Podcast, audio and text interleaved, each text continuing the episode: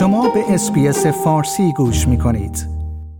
استرالیایی هایی که در حال حاضر با افزایش فشار هزینه های زندگی دست و پنجه نرم می کنند اکنون باید انتظار افزایش قبض برق خود را نیز داشته باشند.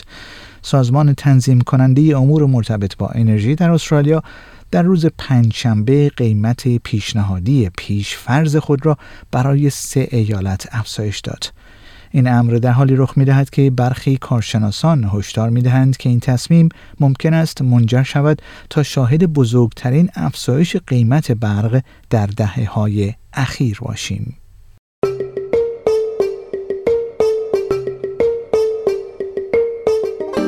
گزارش ویژه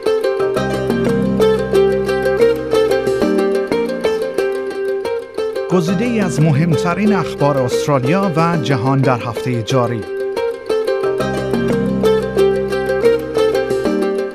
کاری از برنامه فارسی رادیو اس.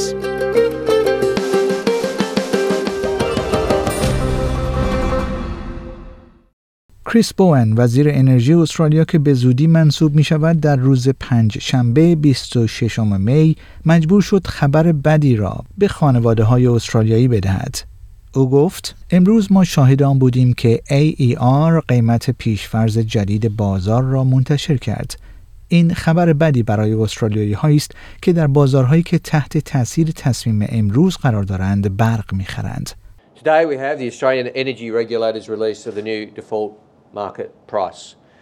This is bad news for Australians who buy electricity in the markets impacted by today's decision. پیشنهاد پیشفرض تعیین شده توسط سازمان تنظیم کننده انرژی استرالیا به معنای افزایش قیمتها برای مشتریان مسکونی بین 8.5 تا 14 درصد در ایالت نیو ساوت ولز، بیش از 11 درصد در جنوب شرقی کوینزلند و 7 درصد در ساوت استرالیا خواهد بود.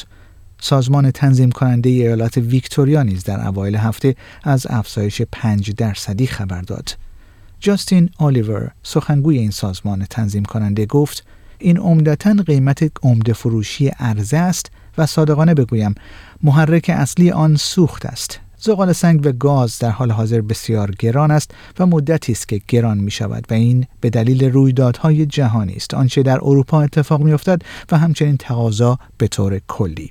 It's mainly wholesale cost of supply, and the chief driver there, to be honest, is fuel. It's coal and gas, and it's very expensive right now, and it's been getting expensive for a while.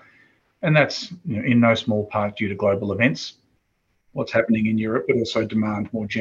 حدود 10 درصد از خانوارهای استرالیایی یا به زبان دیگر در حدود 550 هزار مشتری قیمت پیش فرض را می‌پردازند که به عنوان سخفی برای تامین کنندگان انرژی عمل می کند. اکثر استرالیایی ها برق خود را از شرکت هایی با نرخ های ارزانتر خریداری می کنند اما احتمالا آنها در ماهای آینده شاهد افزایش درصدی حتی بیشتر خواهند بود. بروس ماونتن از مرکز سیاستگذاری انرژی در ایالت ویکتوریا است. او به کسب و کارها و خانوارها هشدار می دهد که انتظار افزایش قابل توجهی در قبوز خود در سال جاری داشته باشند. Big customers right now, if they're going in the market, they're seeing a 50% increase. I should not be surprised if over the course of the coming year we see something similar for households. We haven't seen gas prices at their current level in Australia.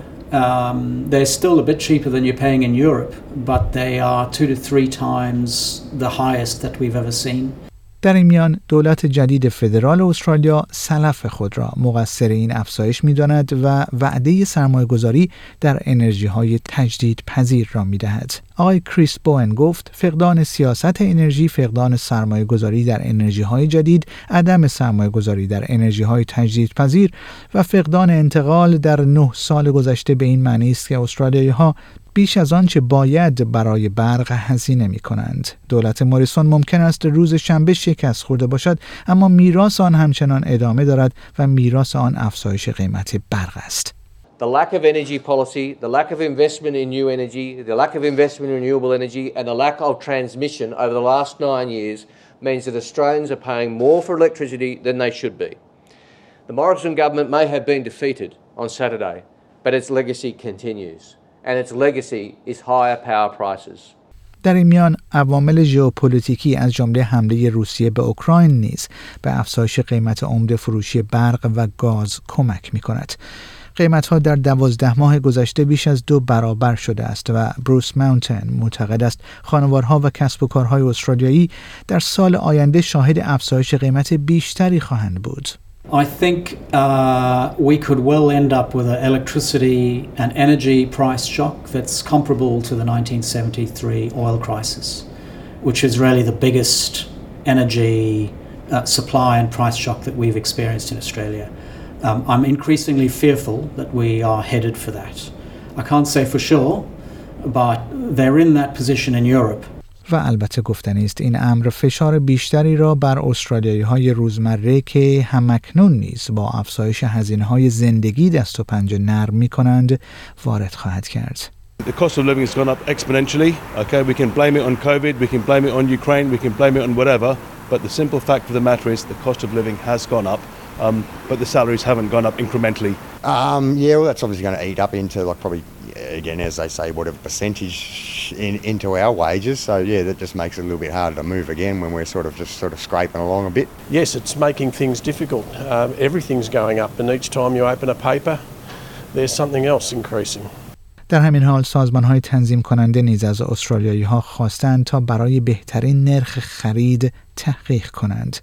جاستین الیور از سازمان تنظیم کننده انرژی استرالیا می‌گوید اگر مردم با مشکل مالی مواجه هستند باید با شرکت ارائه دهنده خود صحبت کنند. Our advice to those consumers who find themselves in difficulty is to make contact with their retailer. Every retailer has to have a hardship policy which sets out how they will support and protect their customers who find themselves in difficulty. And one of our priorities is making sure those policies are effective and making sure that they are working. شنوندگان گرامی این گزارش رادیو اسپیس فارسی بود که من پیمان جمالی اون رو به همراه همکارم شون ویلز تهیه و تقدیم حضورتون کردیم آیا می خواهید به مطالب بیشتری مانند این گزارش گوش کنید؟ به ما از طریق اپل پادکست، گوگل پادکست، Spotify یا هر جای دیگری که پادکست های خود را از آن می گیرید گوش کنید.